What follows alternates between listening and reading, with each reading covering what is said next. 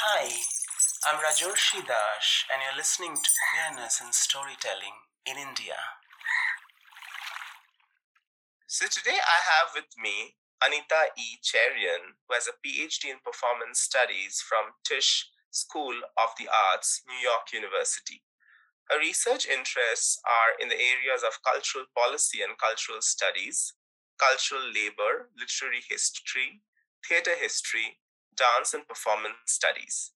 Her publications have appeared in journals such as Performance Research, Third Frame, Sangeet Natak, Interventions, and the International Journal of Folklore Studies. She's the volume editor of Tilt, Pause, Shift, Dance Ecologies in India, a collection of essays on dance in India brought by the Gati Dance Forum and published by Tulika Books in 2016.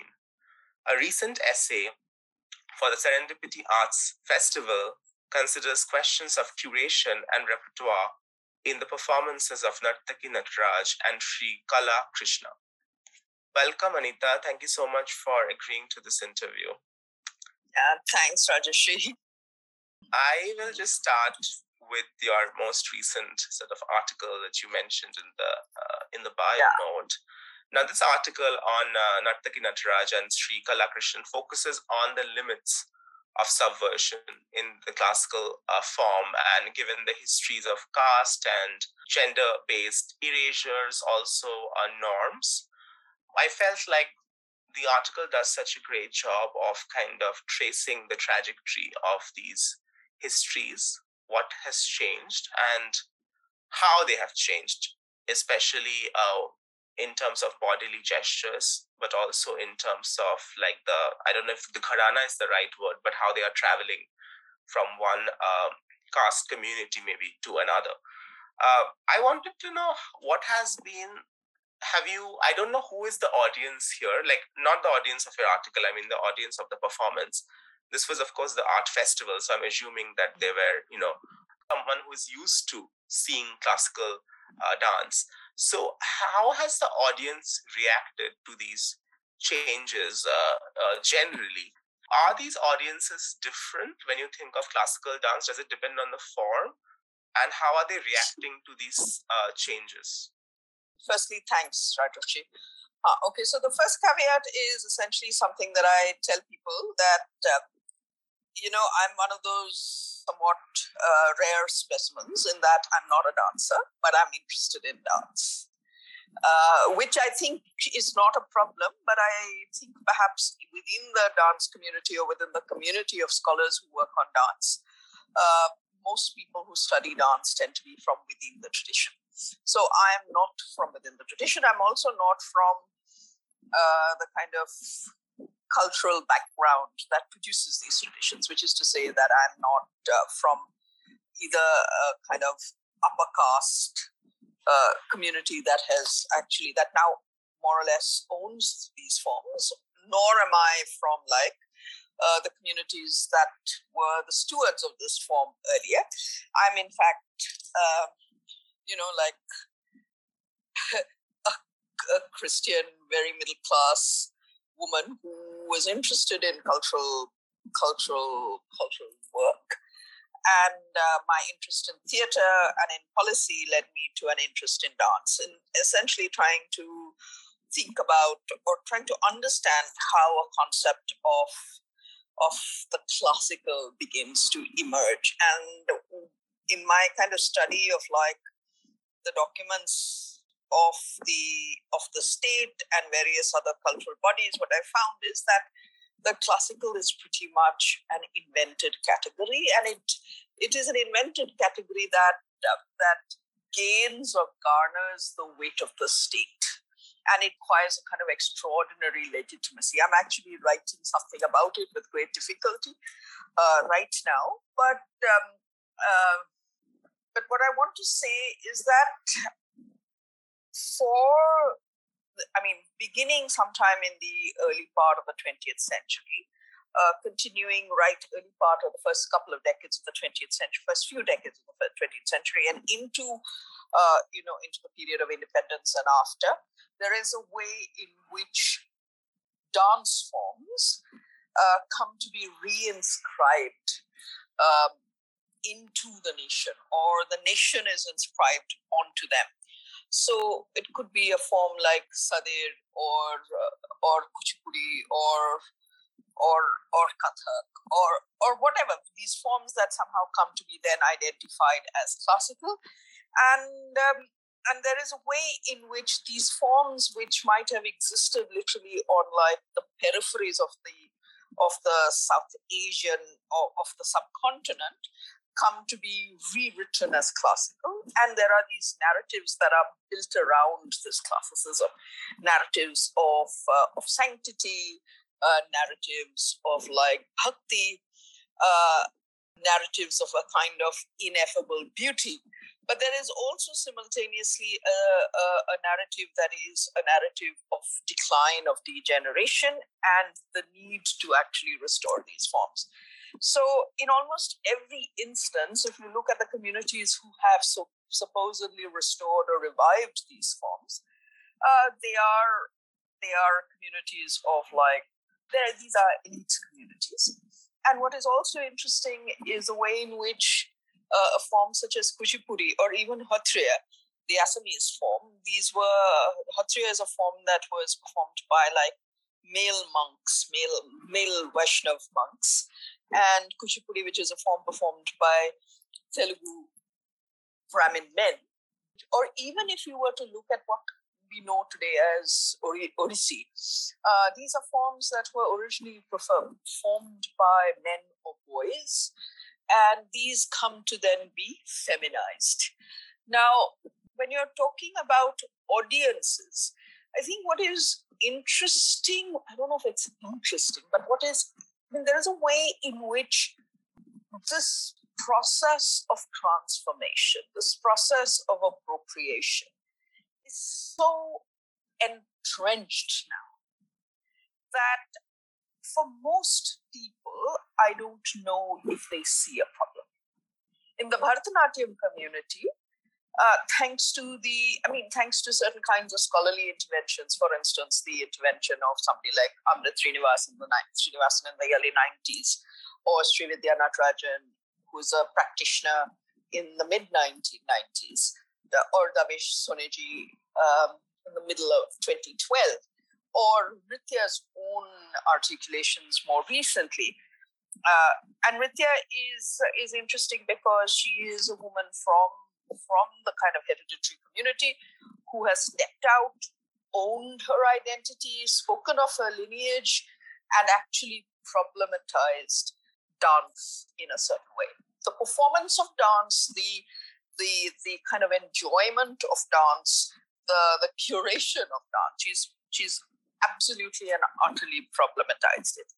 But I think what has happened is that within this kind of elite community, we have arrived at a certain kind of, not, I don't know if I should say we, but maybe I'm just going to go ahead and say we, there is a certain kind of an impasse. And uh, a certain kind of an impasse where you have you have community where you have practitioners elite practitioners who have invested a huge amount of time and money and energy into learning the form and who are absolutely, and, and I suppose rightly so, resistant to not dancing. Um, so there is this imperative, that, so there is this kind of impasse here about what is the kind of ethical next step. So for a lot of people, uh, I think even to acknowledge appropriation is difficult because then the question is what happens once you have acknowledged appropriation what is your what is your what what what are you required to do? For instance you know i'm always thinking about the situation that is happening with regard to to the restitution of material artifacts. That is like that is that is a huge wave of uh, wave that is i mean a restitution of material artifacts of like colonized communities from like museums in in the first world and this kind of sending them back sending them back to the to the to the countries that they keep from and uh, so there is a way in which the restitution of the material object probably has within it some kind of a fairly, I think, some kind of a sense of like, you know, we have got something back. But how, what is the form of restitution that that is available to an intangible practice? Uh, so I think there is a very difficult situation that uh, that the community is in. You know, so it's it's different. I don't think it's just. Mm, let me just speak about the uh, the audience that was there at Serendipity in Goa. Now, Serendipity is a festival that's been going on, I think, for five, six years. Perhaps I don't know. I went in 2019 December, and I think maybe, maybe it was it was it had been on then for maybe two or three or maybe four years. I don't know. Uh, 2021 was the kind of COVID years. So this year again they are they are having it. Uh, so it's in Goa. It's a way in which uh, the space of Goa, largely Panjim, is being reanimated through through culture. So uh, the whole geography of the space is kind of inhabited by different kinds of cultural practices. And um, and this particular performance happened in like this very very tiny space. It was jam packed it was also very sweaty very difficult to see it. I don't think it was an ideal space for dance but um, you know festival audiences at least in india uh, at least in most parts of india tend to be tend to belong to a to a particular kind of class caste background uh, I remember going to the Kochi Biennale a few years ago.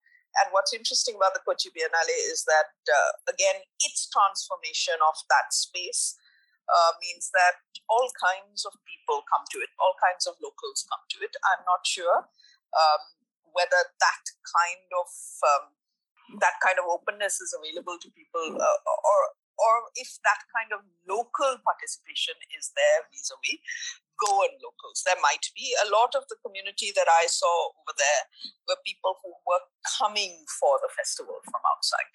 So again, like people who are deeply embedded in in the in the world of the arts. Uh, in in places like in Delhi or in Chennai, where you have the kind of annual music season, which starts in November, December, um, it is largely upper caste, the audience. Uh, if you it's largely upper caste and all the visible markers of upper casteness are are there. I mean the way you dress uh, the way you look uh, and it is a fairly educated audience. And and they are looking at at work that um, that they are familiar that they are in a way rasikas of um, so that is that is one very significant part of the audience. The other part of the audience that is quite significant, of course, obviously very significant, is the is the audience of academics.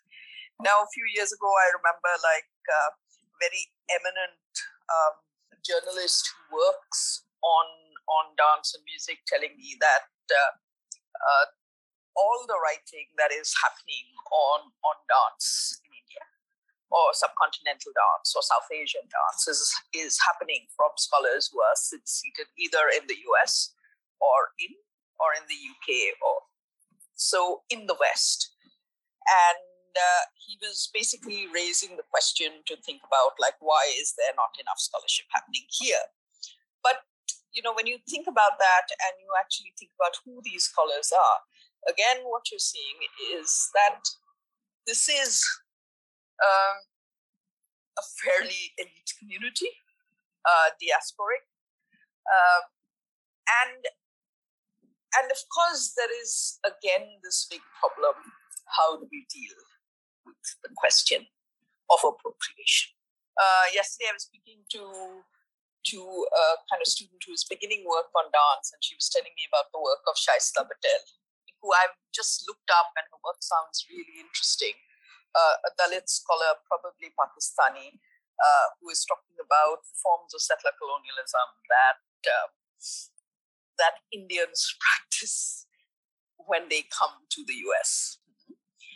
And all of it then kind of also gets um, so there is a way in which, at a certain level, you're claiming a radical politics, but uh, the questions of appropriation, uh, the questions of a kind of historic debt, it's very difficult to address them, to answer them. I don't know if that answers your question. No, it does. Um, because then the audience is also kind of fragmented depending on the, the location. Depending on where it is. Depending on where it is. If you go to Delhi Kamani Kamani Auditorium for like when the art season begins in the winter, you will have a particular audience. Or any of the kind of big Delhi auditoriums. It's a similar thing in it's a similar thing in Chennai. I'm sure it is fairly similar in Bombay also. And uh, there is no doubt that by class, if not by caste, I belong to that.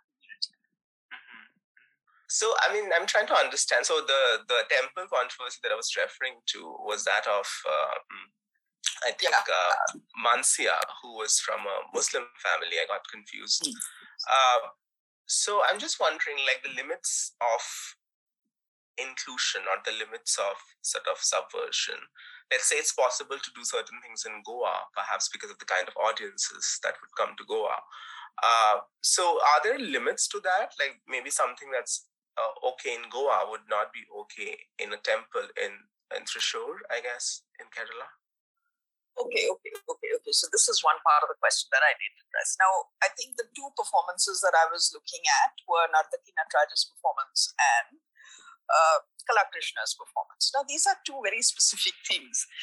Uh, I'm sure you're aware that that Narthaki Nataraj is uh, is a kind of is is very very treasured in Tamil Nadu. Tamil Nadu is one of the most kind of liberal states when it comes to uh, inclusion towards transgender to the transgender community. And uh, Narthaki has been a face of the state in that sense. She's been a face of the, of the form also. She's, of course, trained by among the most eminent of gurus, and she has always kind of performed female roles, but she's never actually uh, made a secret of the fact that she is she she calls herself intersex.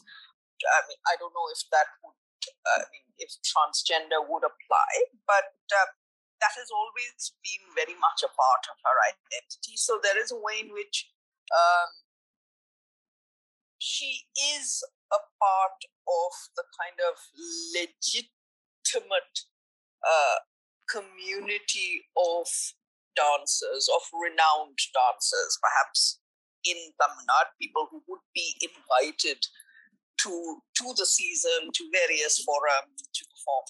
Uh, she is also, like I've said in my article, somebody who is very kind of you know very invested in Tamil as uh, as a kind of uh, in Tamil as a language and as a kind of literary culture, and has uh, committed to to performing repertoire in Tamil, which again kind of means that I am I don't think that her that she is somebody who is um, who is seen as as problematic at least in Tamil Nadu, at least in particular circles. She is somebody who is very valued by Tamil Nadu. Uh, where Kalakrishna is concerned, uh, Kalakrishna is is in a certain way kind of performing at the intersection of like of the kind of cross-dressing male kuchipudi dancers and and the kalavant or the kalavantulus were the kind of courtesan dancers. So there is a way in which he performs both a kind of cross-dressed repertoire while taking on board uh, the repertoire of of the hereditary dancers who don't any longer dance. So, uh, who don't, I mean, there are a couple of hereditary dance, community dancers from hereditary communities who are now very, very kind of visible. But um, he again is, I don't think he is somebody who is, uh, would be seen as problematic or difficult to accommodate. my I think my question or problem in with the curation was that I think it was being given to us almost as a red herring that men were dancing female roles again. And uh, I think it is a red herring that does not allow us to ask more difficult questions. Yeah, I'm actually surprised to hear that also because uh, traditionally, like you mentioned earlier, you know, a lot of men, and I'm thinking largely of Kathak, like Birju Maharaj and others who came to occupy that space and uh, pushed out, uh, you know, the traditional women who were already sort of established in the form. I'm thinking of like Awadh region largely or Jaipur, you know, the two different gharanas. And we we still like people are still struggling to find their footing. Uh, and the same is true of Thumri, for instance. Mm. Uh, so I'm surprised that this is being seen as subversive per se, like you know, men cross-dressing uh, and dancing. Maybe this has an application to to kind of upper middle class something India. And uh, I mean, I think there is also a way in which I think all the classical forms get feminized. Um, it it it happens in the interests of so-called realism. If you're performing a female role, why would you want a man to perform this role when a woman would be more be more authentic as female? Uh, this is the argument that is used in the kind of in in the Gujarati theatre it is used in the Marathi theatre, where you know cross-dressing male performers are over by the kind of middle of the 20th century are are actually um, no longer the huge hit or draw that they were earlier. Hmm? Uh, you know, people like Jaishankar Sundari, uh, these were people who actually kind of were fashion role models for women. I mean, women would actually kind of look at their dress, the way they they wore their saris, or you know, the way they uh, adorn themselves, and imitate that. And at a certain point, you have a situation where uh, where this whole narrative of authenticity begins to come. In the theater, I know for a fact that uh, that there are people who are basically saying that uh, you know why should men be doing this when women are available it is also uh, it is also i think about uh, by the early part of the 20th century women at least elite women becoming more and more uh, uh, comfortable in in the, in the public sphere and being interested in like you know uh, on stage being on stage on in performing, which was earlier not available to to respectable women. I didn't send you this question, but I'm thinking of uh, the role that sort of people like, say, Mahesh Dattani uh, played mm. in sort of talking about uh, art in a, in a play like Dance Like a Man. Uh, like you know, uh, but I'm wondering what such plays do to queerness what I'm trying to say is that, let's say, if you then say that, okay, in Indian classical dance, men are allowed to do certain things, men are allowed to sort of perform these so called sort of roles, sort of gestures, which are so feminine. Uh, does that, do you think that can translate into, you know, people in the West, since you have already sort of had an experience, you've been educated in New York University, uh, saying that, okay, then it's there is a li- more of a liberal progressive tradition in India, like some a project like let's say Ruth Vanita or Saleem Kidwai did with uh, same-sex love in India, trying to recover something. Do you think that there's a chance that this can be a, like a recovery, uh, or not a recovery, but something which says that okay, there is queerness even in, uh, and when I say queerness, I'm meaning more in terms of like uh, progressive uh, queer sort of you know performances in Indian classical dance. So then there could be similar possibilities, uh, you know, in other forms. Uh, you know, something that maybe someone from like so-called Western tradition uh, cannot claim.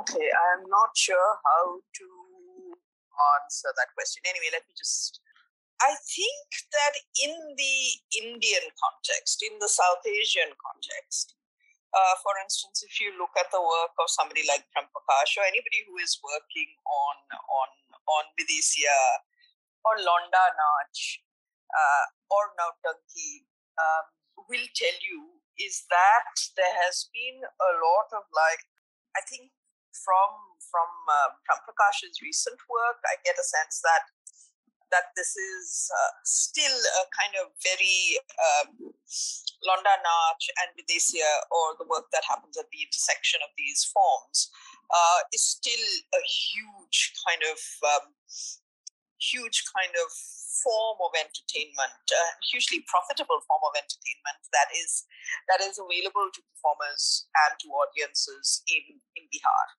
um, and that cross-dressed performance where where uh, a very a cross-dress performance where a very open and raucous queer erotics is available uh, is performed is is available um, and it is consumed hmm?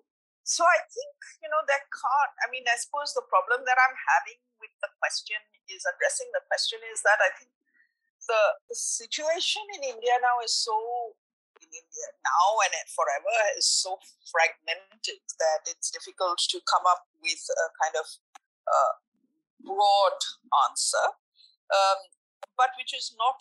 But but at the same time, one has to acknowledge or to uh, point out that the force of like nationalism as as culture or nationalism as a kind of cultural form is is so is so is so kind of naturalized, so deep, it's so entrenched, and it has certain kinds of forms and articulations. And I'm not sure whether a queer erotics is necessarily, uh, you know, in line with that nationalist culture. I think there might be what might be called a certain tolerance, perhaps. Uh, a certain sense of like, if it happens, if it is not problematic, if it is not disturbing, it's fine. And I think across popular culture, there have been very kind of major uh, queer performance, whether or not they are actually overtly claiming queerness or articulating queerness, a queerness as politics. I remember reading Mahesh Dattani. I mean, I haven't read him in recent times, but when I did read him some, you know, 15, 20 years ago, I, I used to find his work somewhat problematic. Uh, somewhat problematic, very, very limited in scope.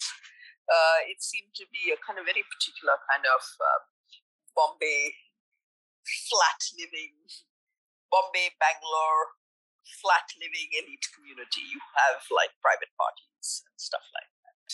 But obviously, he was somebody who had a very kind of significant, who left a very significant uh, mark on like playwriting and what was possible in like in the kind of framework of uh, drama uh, in in India. I am not going to say anymore because I don't remember details.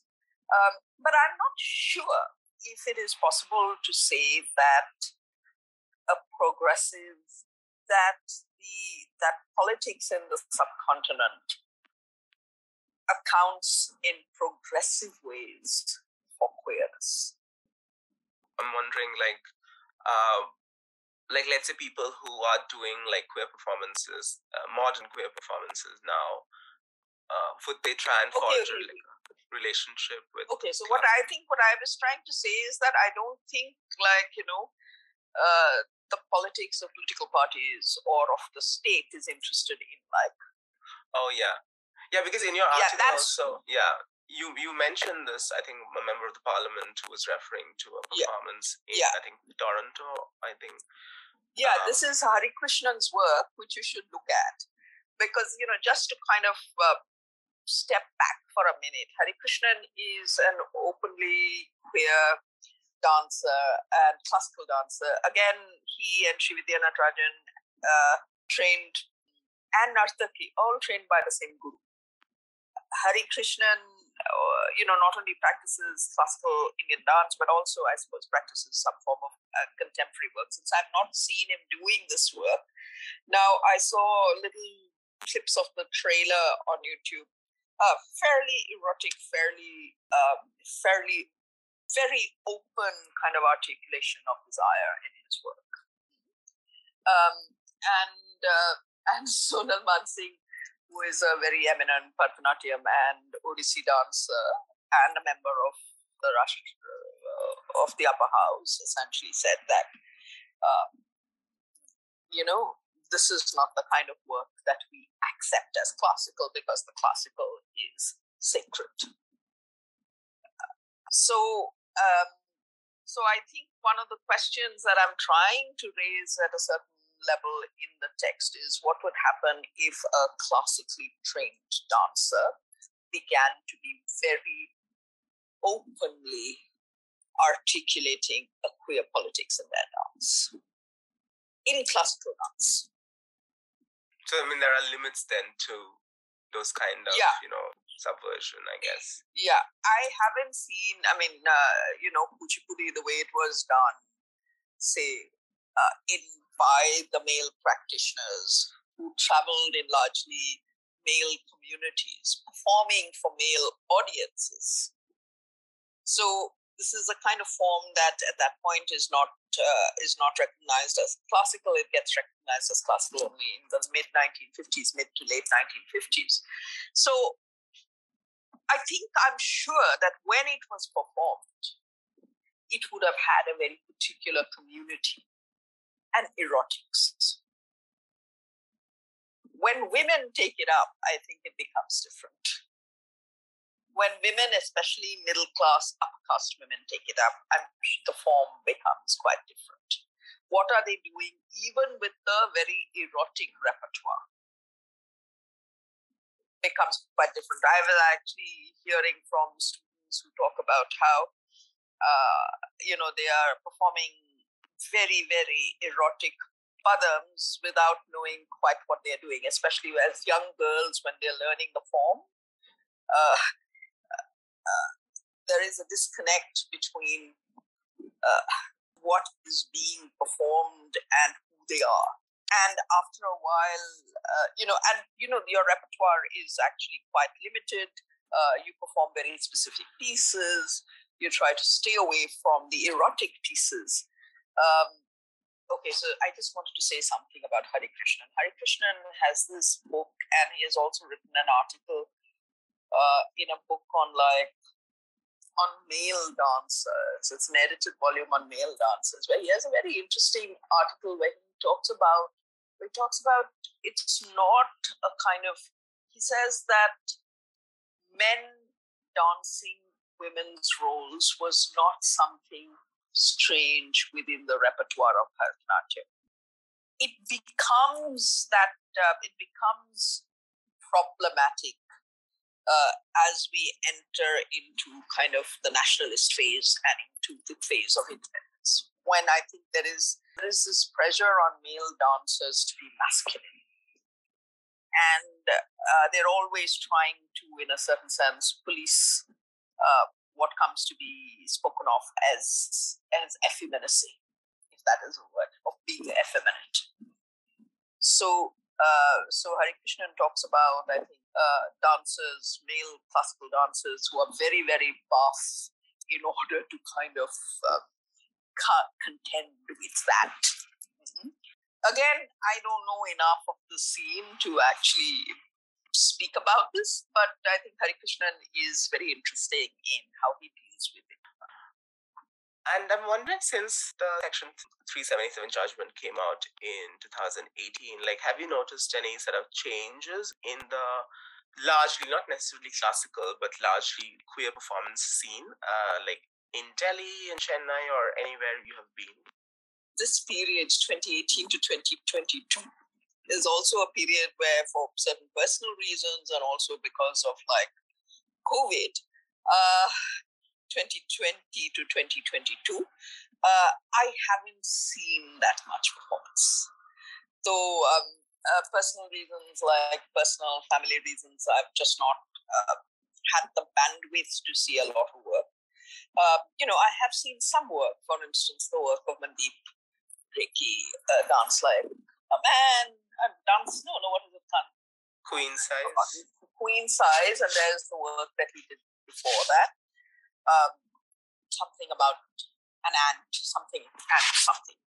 Uh, so I've seen his work. Then I know that um, the Max Muller Bhavan was having these performance, uh, had, had these projects which were called Gender Bender uh, projects, which were both kind of, um, uh, you know, so these were kind of open calls for like these gender bender performances. So while I've read about them, I haven't actually seen it. So, um, and then of course, I suppose the work of uh, work, which also I have not at this point seen for a while.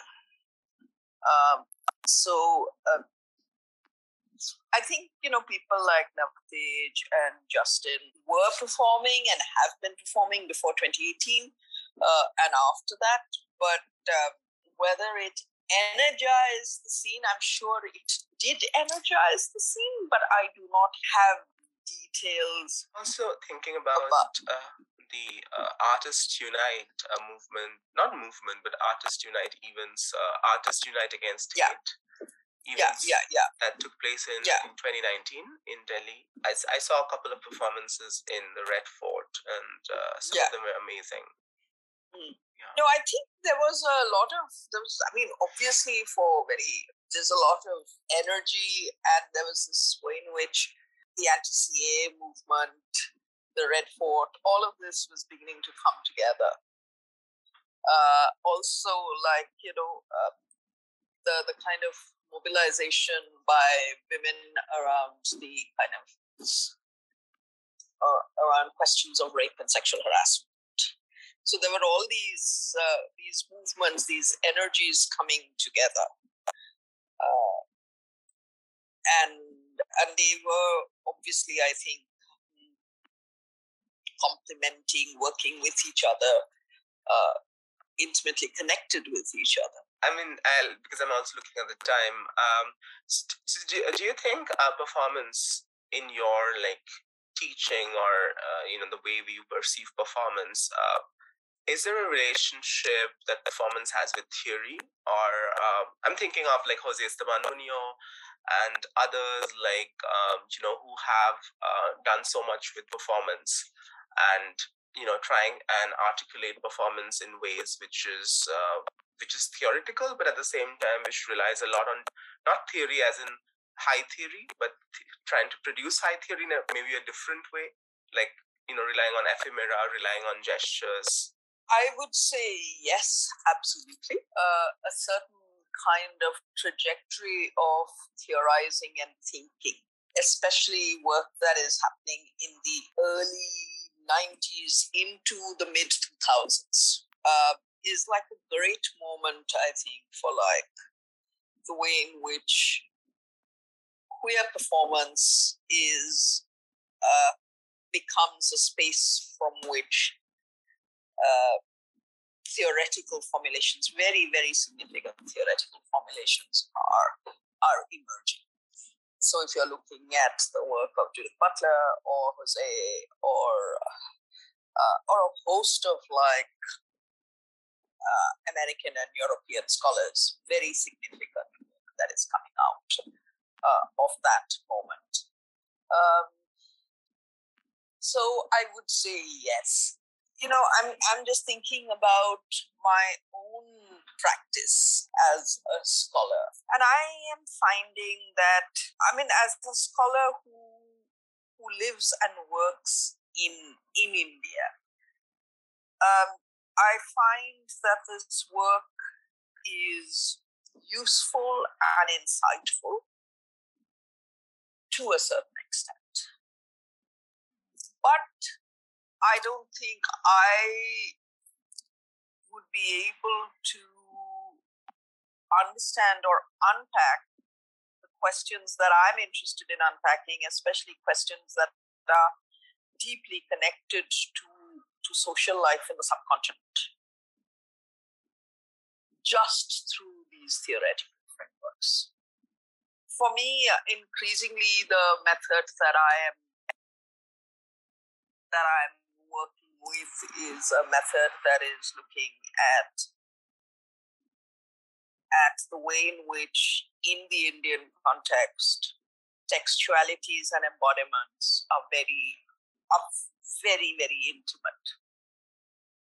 Textualities across language and embodiments across across gender are are intimate and these are also deeply connected to, to the ways in which uh, deeply connect, connected to questions of sovereignty and territor- territoriality. So I think I have uh, a somewhat different uh, different framework, perhaps.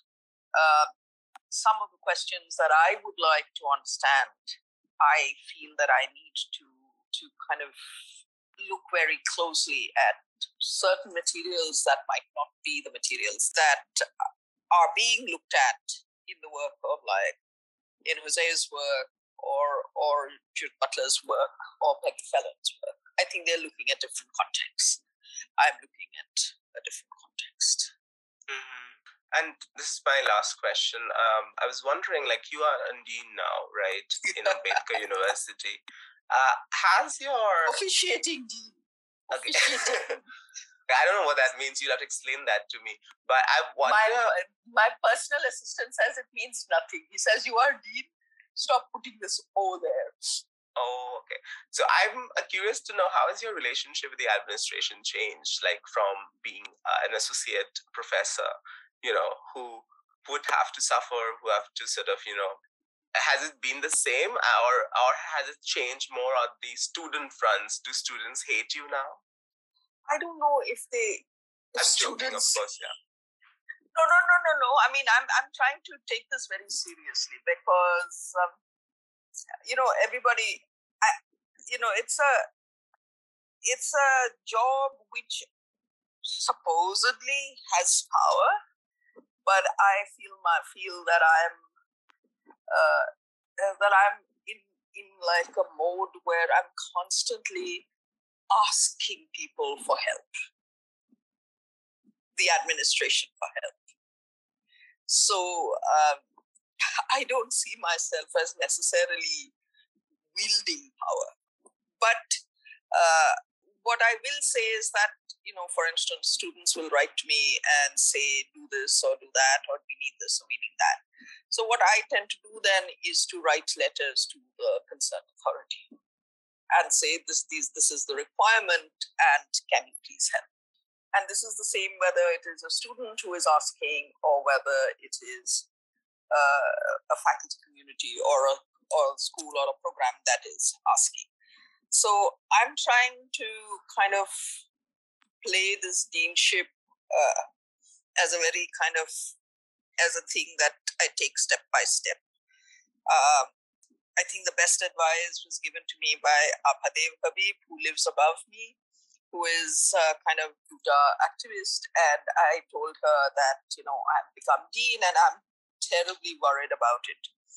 And she said something that I am very kind of, that I'm very grateful for. She said, given the current scenario, uh, this is not a position that will give you enormous power. In fact, wow. it will give you, uh, it is it is a position that will put you in like situations that are difficult. And she says the only thing that you can do is to be kind to people who ask you for help that's also a very queer understanding, I think, of care. I don't know. Like... Yeah. Yeah, so I, I, I keep that in mind. Uh, that she says, like, you know, somebody needs help, somebody needs leave, somebody needs a break, try and work that out for them. And uh, I don't think there could be better advice. Does queerness in, in general help? like in your in your administrative work or in your like general work as a teacher I'm not sure uh, what exactly you mean by that, but uh, I think that I don't know. I mean, I've been actually talking to colleagues about this that every year in my school we have students who have very, very particularized identities. And uh, it's interesting to see in the ways in which they are differentiating themselves as individuals. And in these differentiations, they are actually uh, asking us to to engage in particular ways. And I have, I think, become, if not very sensitive, somewhat sensitive to these things. And uh, I think, I mean, for instance, there is this student whose work I find very interesting who, works on S&M, for instance.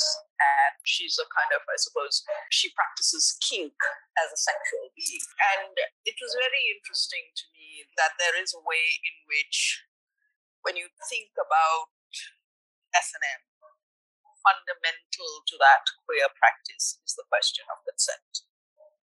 And it is a question of consent that is uh, that is uh, that is raised in ways that a kind of heterosexual politics will just not get. In ways and in such a pertinent and absolutely fundamental way. Uh, so so the question of consent and queerness was something that uh, that I keep in mind. Uh, the other, you know, so there's that. There's a question of like, uh, again, the question, you know, of gender and of, uh, of kind of normalized genders and how that has been completely blown apart. In and how one then thinks not only about oneself but about how one engages. The other, I think, uh, question that I'm, I mean, more and more uh, alert to is to think about about sex work and the politics of transaction. So um, I think these are important learnings, and um, hoping that I can practice care keeping these in mind. Yeah, I mean, that's good to know, especially I was thinking about Sara Ahmed's work, mm. um, whether it's on consent or on queer relationality, uh, and then the role of the admin, what, yeah. what that person is supposed to do, or how do you negotiate with the administration. So, yeah, that was really helpful, uh, you know, to understand wow, you can be in a position which is not necessarily a position of power, but still kind of, you know, have some roles to do for people through either through by practicing care uh, or by being just uh, kind. Um, Very often, I'm, I find myself um, kindness difficult because I'm like just so frustrated, but I try. I think you're a very kind person.